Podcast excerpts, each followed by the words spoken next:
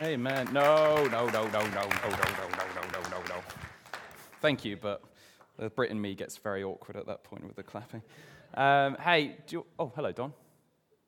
We're doing some sign language. Okay, cool. Family church, it's time for you guys to head through if you want to do so. We'll just pray for you as you go.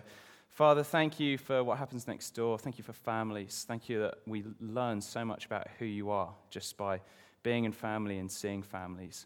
So we ask that you would bless them in their time next door and that you would fill them with your Holy Spirit, please. Amen. All righty. Do you want to say hello to someone near you again? Round two, ding, ding.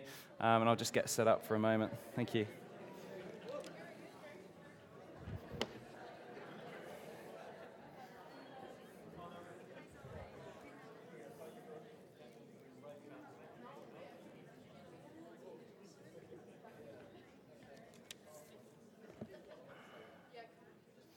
All right, okay. Haere mai te wairua. You are welcome, God. I love the layering going on today with the fact that God is present. I love the fact that as Christians, God never leaves us, and he's promised that. So in our day-to-day, he is always with us. I love that when two or three are gathered, there's this sort of extra almost flavor and dynamic to that. And I love even just thinking about places like Easter Camp, where again, there's just a different vibe. It's the same truth that God is with us, but it's I don't know, I almost don't have words for it. I suppose it's that different flavor that I mentioned. He's moving in different ways and affirming and encouraging. And on that, thinking on that God is with us as Christians, as believers. If we invite him in, he's with us wherever we go. I've been praying a prayer recently, and it's, God, please interrupt my day. Please interrupt my day so that I can meet people, share with people, particularly around Jesus, particularly if he wants to give me words of knowledge for people, prophetic words. If he just wants me to say hello to someone. I've been praying this prayer, God, please interrupt my day. So a few weeks ago, I had a meeting at Northlands Mall in the afternoon, and I was just, I don't know, what was I doing? I think I was washing dishes or something. And I suddenly just had this moment where I had this sort of familiar feeling. I felt like God was nudging me about something. God is in us. For me, it's when thoughts come to my mind and they've got a specific weight to them. I just know from previous experience that usually means something's happening, and it's a thread to follow. And what I sensed was that when I went to the mall later that day, there would be someone my height, roughly my age, my hair color, who needed prayer for healing for their leg. And I was to ask them if they wanted prayer for healing. So I was like, okay, cool. Later that afternoon, I had the meeting, completely forgot about what I heard in the morning. And I was walking out of the mall, and I suddenly look up and I see this person. I'm sort of heading to the exit that way. They're heading from this way. And it's someone with the same color hair, probably the same age, same height, and they've got a limp. Let's get into some scripture, and I'll come back to that story later, and we'll see how that one went. Yeah, that's right, cliffhanger. Acts chapter 8, verse 26 to 40 is where we're going to take a look at today. So I think it should be on the screens in a moment. Brilliant, thank you. Now an angel of the Lord said to Philip, "Rise and go towards the south to the road that goes down from Jerusalem to Gaza. This is a desert place." And he rose and went. And there was an Ethiopian, a eunuch, a court official of Candace, queen of the Ethiopians, who was in charge of all her treasure. He had come to Jerusalem to worship and was returning, seated in his chariot, and he was reading the prophet Isaiah. And the Spirit said to Philip, "Go over and join this chariot." So Philip ran to him and heard him reading Isaiah the prophet and asked, "Do you understand what you're reading?" And he said, "How can I, unless someone guides me?" And he invited Philip to come up and sit with him. Now the passage of the scripture that he was reading was this: "Like a sheep he was led to the slaughter, and like a lamb before its shearer is silent, so he opens not his mouth. In his humiliation, justice was denied him. Who can describe his generation? For his life is taken away from the earth." And the eunuch said to Philip, "About whom, I ask you, does the prophet say this? about himself or about someone else? Then Philip opened his mouth, and beginning with this scripture, he told him the good news about Jesus. And as they were going along the road, they came to some water, and the eunuch said, "See, here is water. What prevents me from being baptized?" And he commanded the chariot to stop. And they both went down into the water, Philip and the eunuch, and he baptized him. And when they came up out of the water, the Spirit of the Lord carried Philip away, and the eunuch saw him no more, and went on his way rejoicing. But Philip found himself at Azotus, and as he passed through, he preached the gospel to all the towns until he came to Caesarea. Who wants their day to look like Philip's?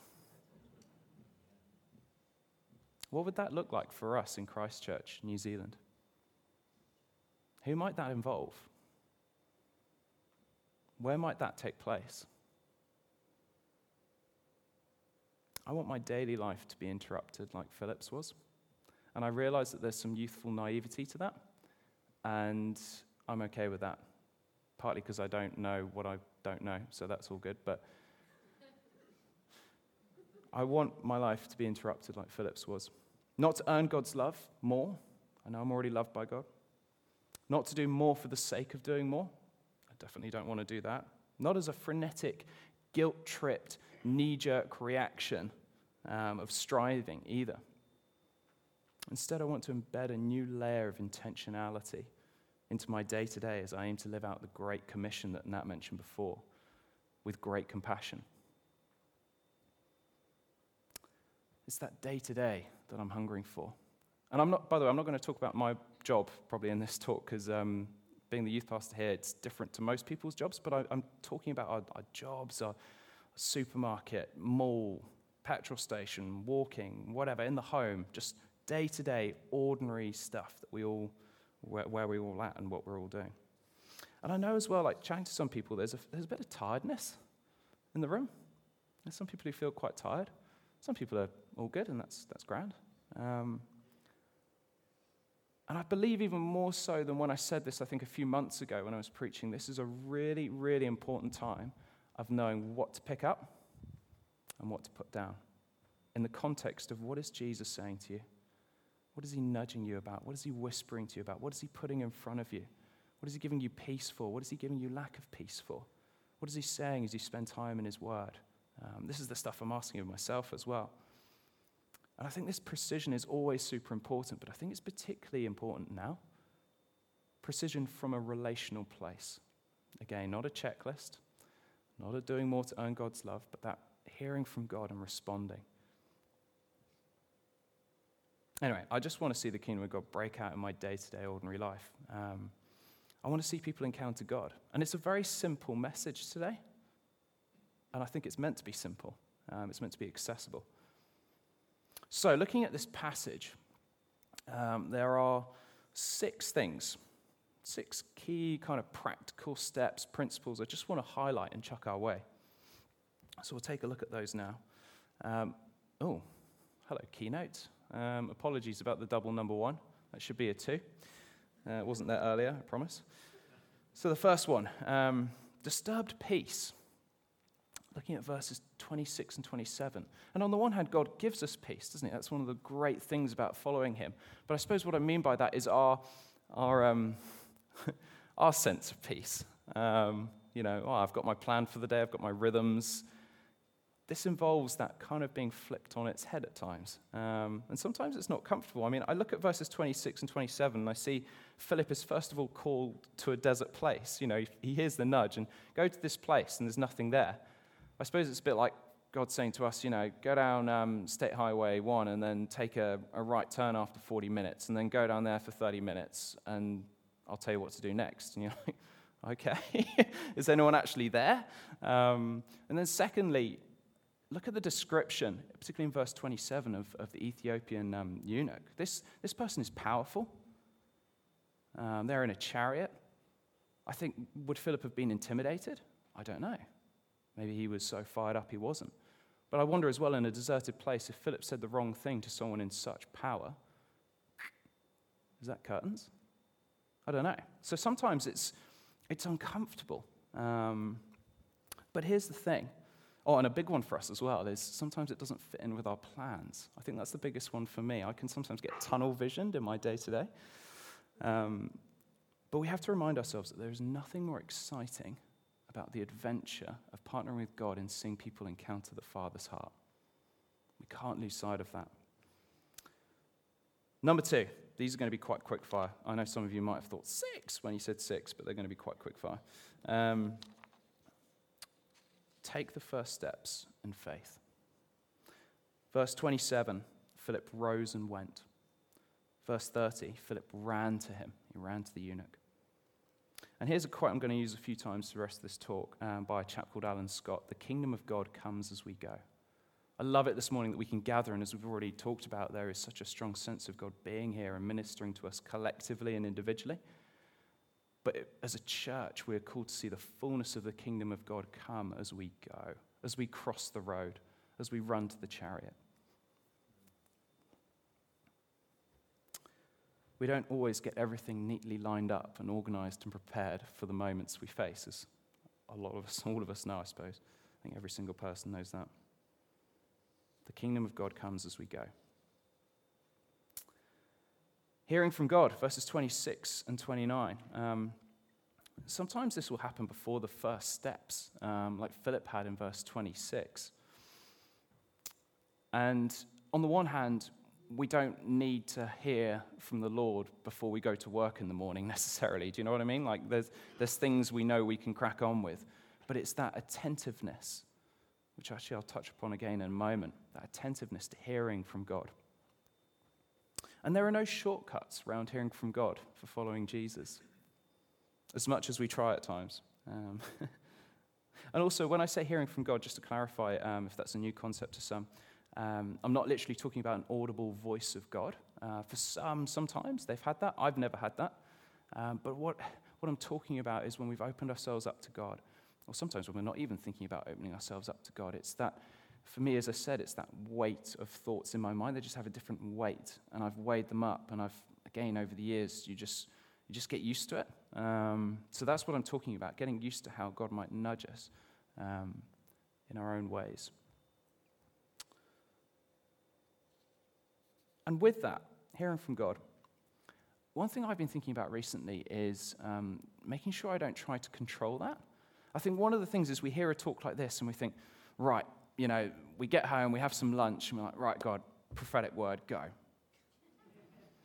And we try and lay an egg, and we try and tell God that he's got to give us a word, and we're like, you know, rather than, God, you can talk to me whenever you want.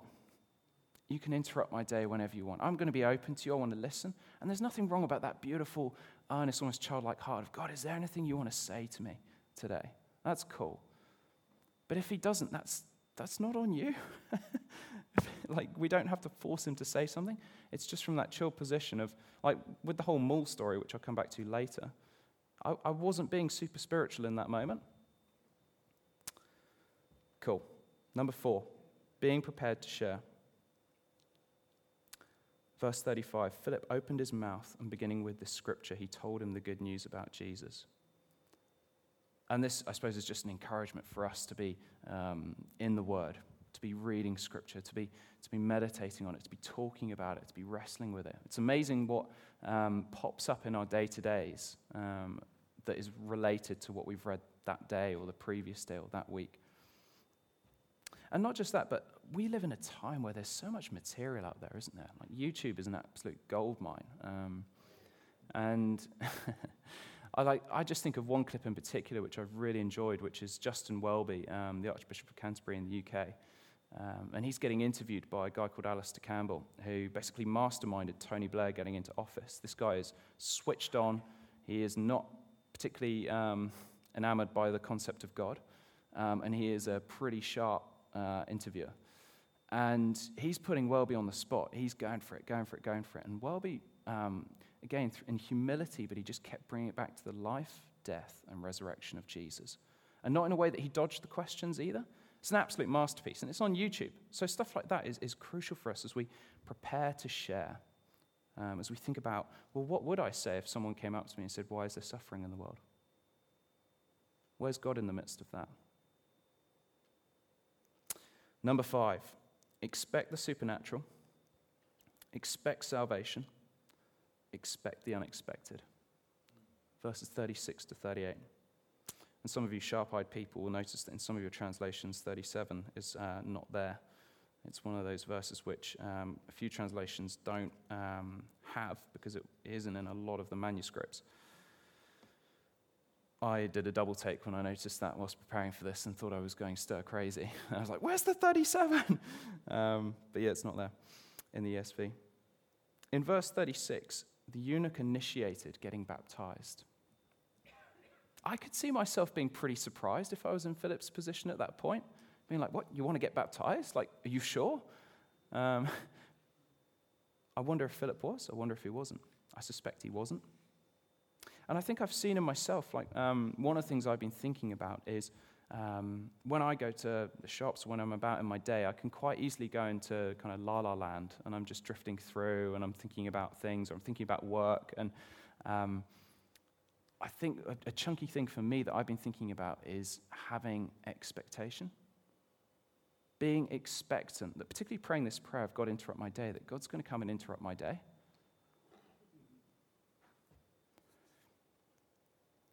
The kingdom comes as we go. Now also, we see healing here, and I love that Mark keeps a log about what healings have happened. That's so cool. And every nugget, every moment of healing is just great, and we celebrate that. But man, I want to go after the gold mine. I want to see healings break out. I want to be praying for healing. I used to pray for it heaps when I first became a Christian. And I think I shifted more into just being really passionate and wanting to journey with people and seeing more internal healing. Yeah, I'd love to see the gold mine break out even more. And there is an urgency, isn't there, as we know, to the greatest rescue mission as we partner with the love of God for people. It's the biggest rescue mission because what people are saved from and what people are saved for. The kingdom of God comes as we go. Expect the supernatural, expect salvation, and expect the unexpected. And if anyone's here who doesn't know Jesus and is hearing about this mission of Christians getting fired up to share Jesus with them, then yeah, that is unashamedly our mission. We're unashamed about Jesus being our hope, about him being our salvation. Man, my life was a mess before he came in. And we want to share. How could we not? With integrity. Number 6, surrender control. Be okay with not being in control. That's a tough one. Philip wasn't, but he was secure in God who was, and he trusted his God. And I think with this as well, in terms of the kingdom of God, what is success? And I think for me, success comes down to hearing from God and following him. It's that obedience. And that just, I think that cuts through so much striving, so much trying to earn God's love. That's my focus in terms of success. And I think I got asked about that for the job interview here. They said, what would success look like for you? And I just said, following Jesus and being obedient to him. That's all I can do. I can give that my best in the role. I can learn, but that's all I can do. And let's be honest, we're going to make mistakes. We do make mistakes. Praise God for his grace. Praise God that if our mistakes are like every boat, the ocean is his grace in the world. And this leads me to the final bonus ball point, which isn't on the list. I think this is the difference between this being a message which is forgotten by Christmas and something which actually we can run with. And I think this is the biggest, this is from personal experience. I don't know, maybe you're wired differently to me, but I've really decided to own this. I've really decided to try and get this whole concept of God, please interrupt my day. Thinking about these 6 points as well. And I've really tried to mold it, to run with it, to keep hold of it, to pick it up when I drop it. To think about what does that look like for me, to talk to God about it, to talk with others about it. Owning it.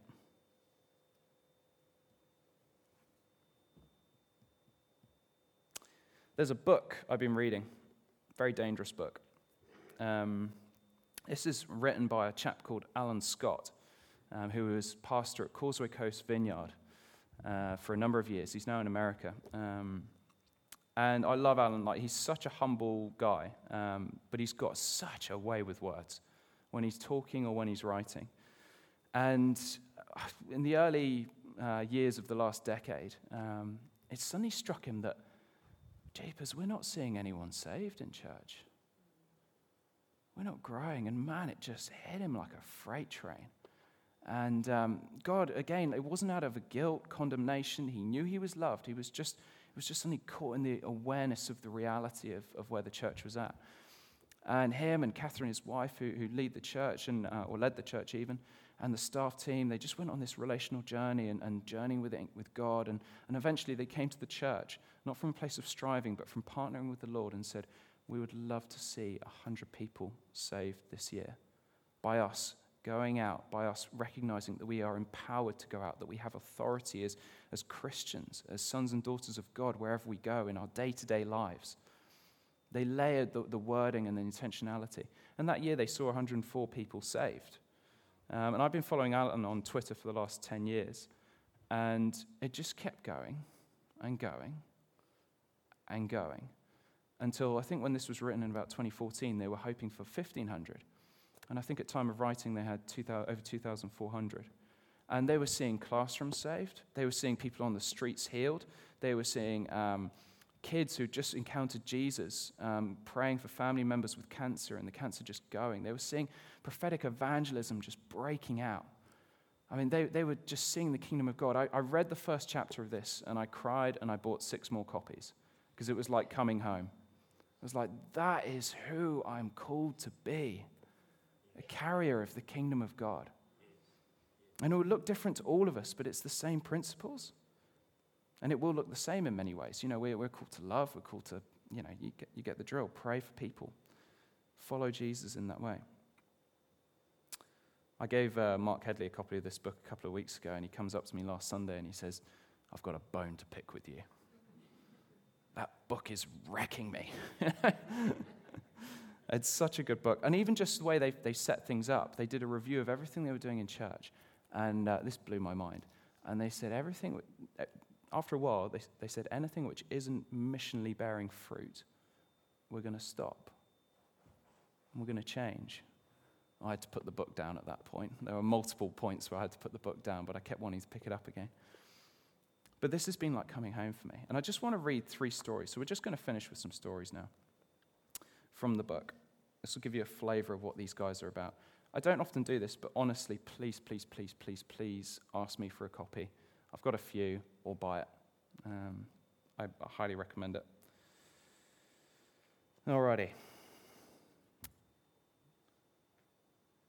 Ray dropped a friend off at the airport and stopped in a department store on her way home. After picking up a couple of items, she went to the checkout. When she said good morning to the cashier, the girl commented on her accent. Ray told her she was from Brazil. See, we don't have too many folks from Brazil in Northern Ireland. The cashier was curious why Ray was in the area, so she told her, I'm part of this team that goes into schools. I'm connected with the Vineyard Church, and I'm here to tell people about Jesus. Do you know Jesus? She replied. She replied that she didn't, sorry. Ray began to tell her about Jesus and then asked, can I pray for you? And the girl agreed. So Ray prayed for her, and she prayed for her, and as she prayed, the cashier began to weep until eventually Ray asked, would you like to know Jesus? The girl replied, I'd love to. While a few people milled around at the shop, Ray quietly prayed, and the cashier opened her life to Jesus. Afterward, the cashier said, I'm sorry, I'm really not in any fit state to process your order. Would you mind if I get one of my colleagues to come and do it instead? She called over a colleague who, upon arrival, asked the obvious question, what happened? Ray told her about the previous conversation, including with the question, do you know Jesus? And the girl said, no, I don't. Ray said, well, I'd love to tell you who he is. She began to describe Jesus to her. Then she asked, would it be okay if I prayed for you? And the girl said yes. As Ray began to pray, she had a picture of the cashier surrounded by all kinds of self-help books. She said, I see that you're reading a lot in self-help and you suffer from depression.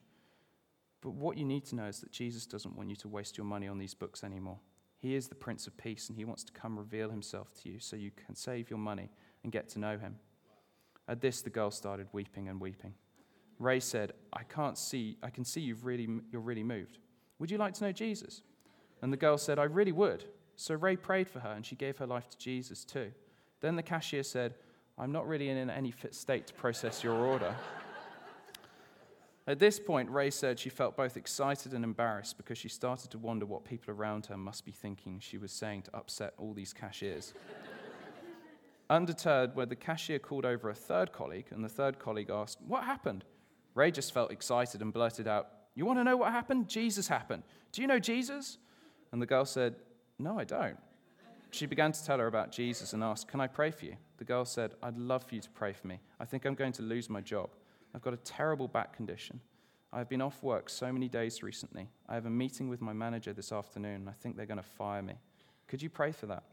Ray prayed for her, this time secretly asking, oh, Jesus, please don't let her cry. She prayed for her to be healed and that Jesus would reveal his heart to her. Afterwards, the cashier tried moving her back. She was able to bend right over, and the pain was significantly improved. She gave her life to Jesus too. Thankfully, this time, she was able to scan Ray's items, process the order, and Ray was finally able to leave the store. Next story. Tom came to faith a few years ago. He encountered the kingdom as God healed his body on the streets. It was enough to recalibrate his heart, and at the age of 81, Tom believed. A year later, Tom applied for our Encounter School of Mission. When I heard he had applied, I was surprised. This course is specifically designed to create a climate of risk. Upon reflection, I realized that although it was a little late for a gap year, Tom was perfectly positioned to live a life of risk. At his age, there weren't many people who didn't know Tom in our town. He had already established a fine reputation. He had a lot to lose. Yet he embraced the risk, stepping into learning again. He started the course in September with one goal, to lead someone to Jesus. In February 2014, God granted Tom the desire of his heart.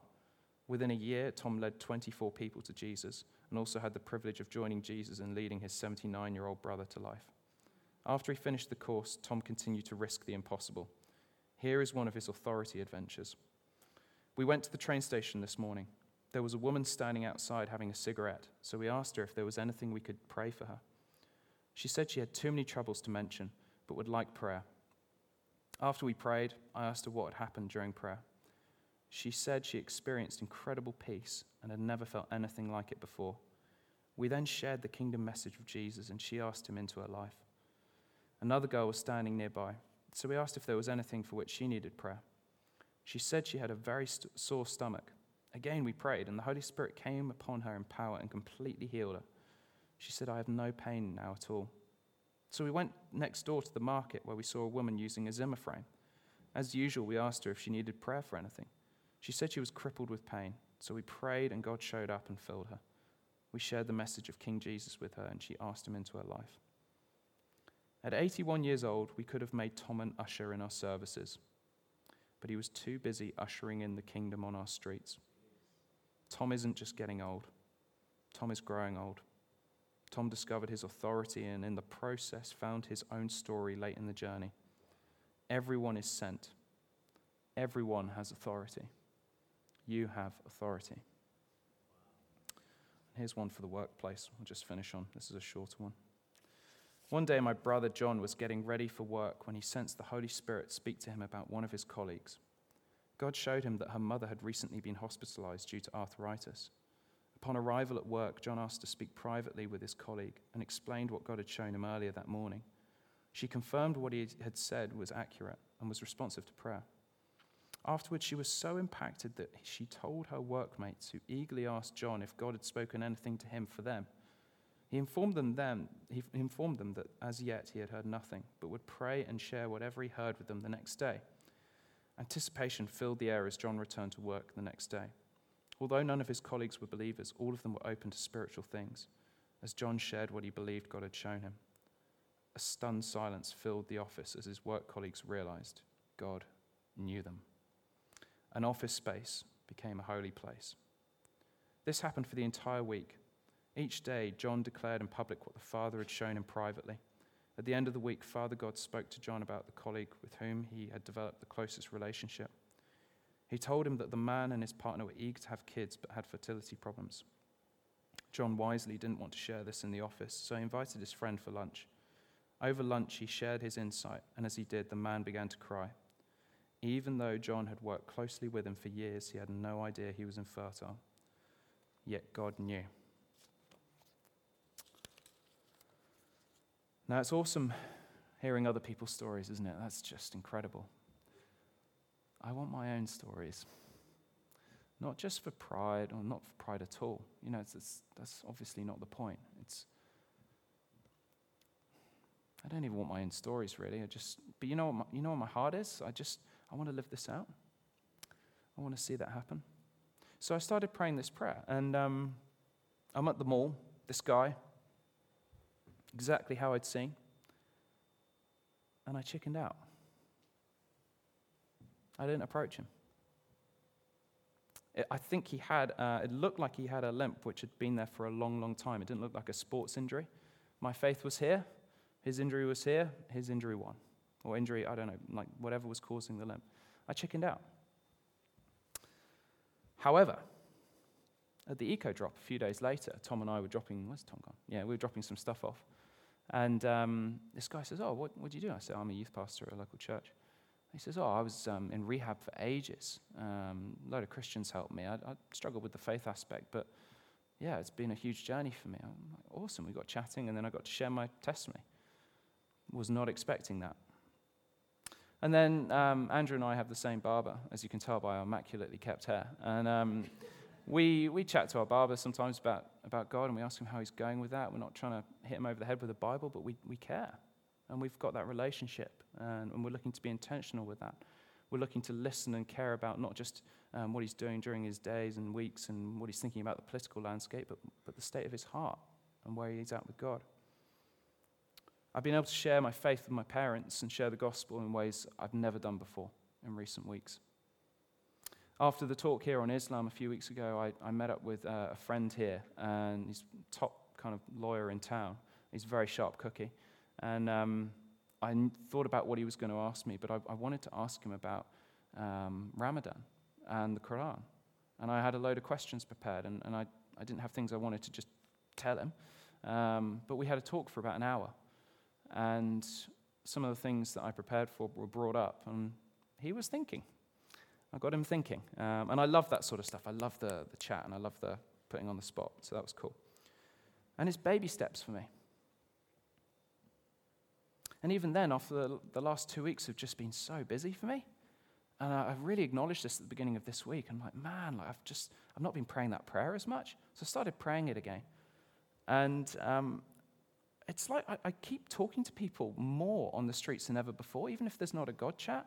I was just on my prayer walk a couple of days ago, and this guy on the other side of the street, I saw him, and I knew there was going to be something that happened. And he says, oh, can you push me to the shops?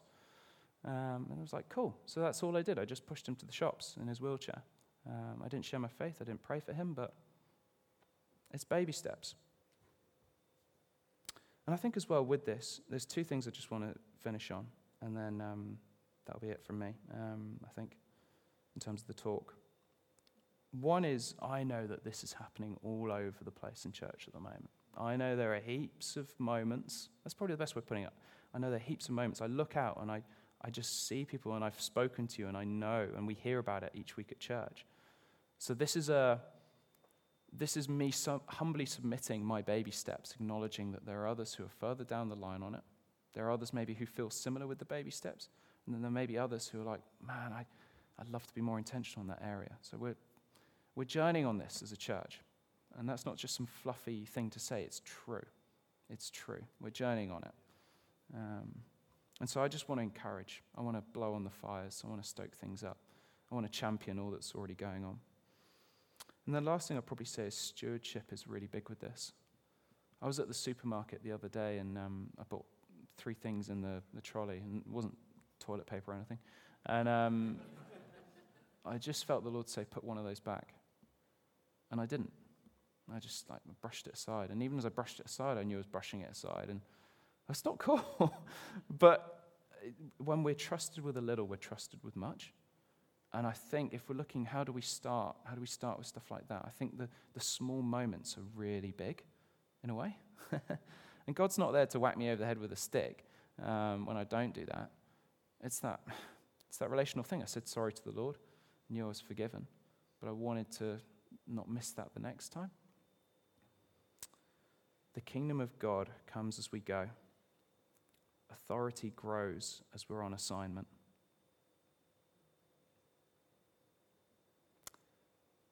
The kingdom of God comes as we go. God, please keep interrupting my day.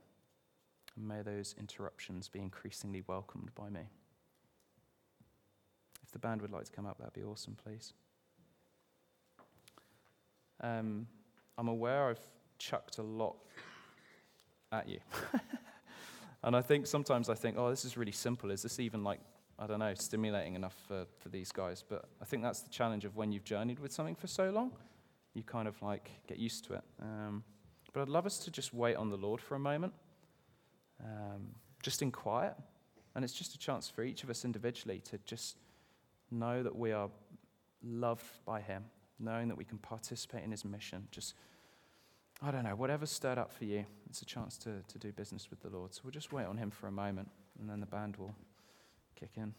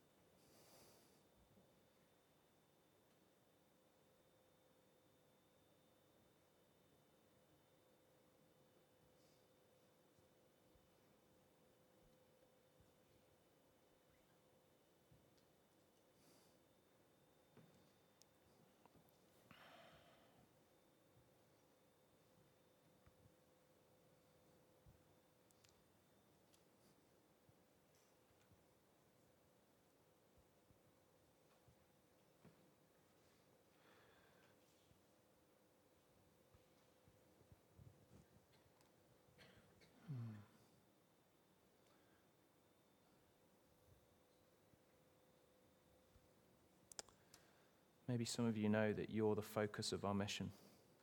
You're the focus of the greatest rescue mission. If you'd like to respond to God's love for you, we'd love to talk with you. We'd love to listen. There's nothing stopping you doing business with God right now where you're sat as well.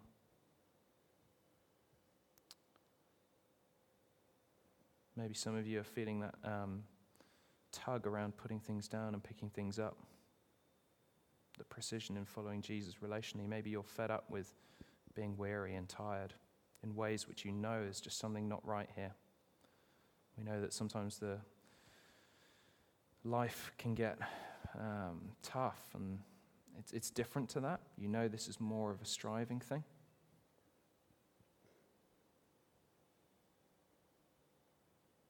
Some of you maybe, I hope all of us have been stirred on this, stirred in seeing our lives interrupted like Philip's was by the good God that we follow. Lord, we just open ourselves up to you. Even if we feel like all we can do is baby steps.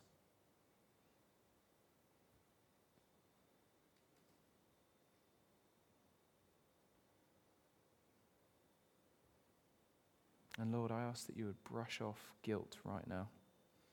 I ask that you would make this a condemnation-free zone. I ask, Holy Spirit, that you bring your freedom. You would bring your excitement. For those who need refreshment, would you please refresh them? For those who are just champing at the bit and thinking, well, where do I start? Lord, I bless that relational journey with you. For those who are already doing this, I bless them, Lord.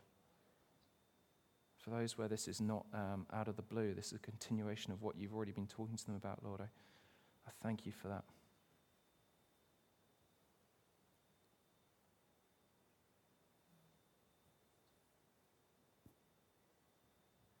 And ultimately, Lord, we just want to run with whatever you put on our hearts.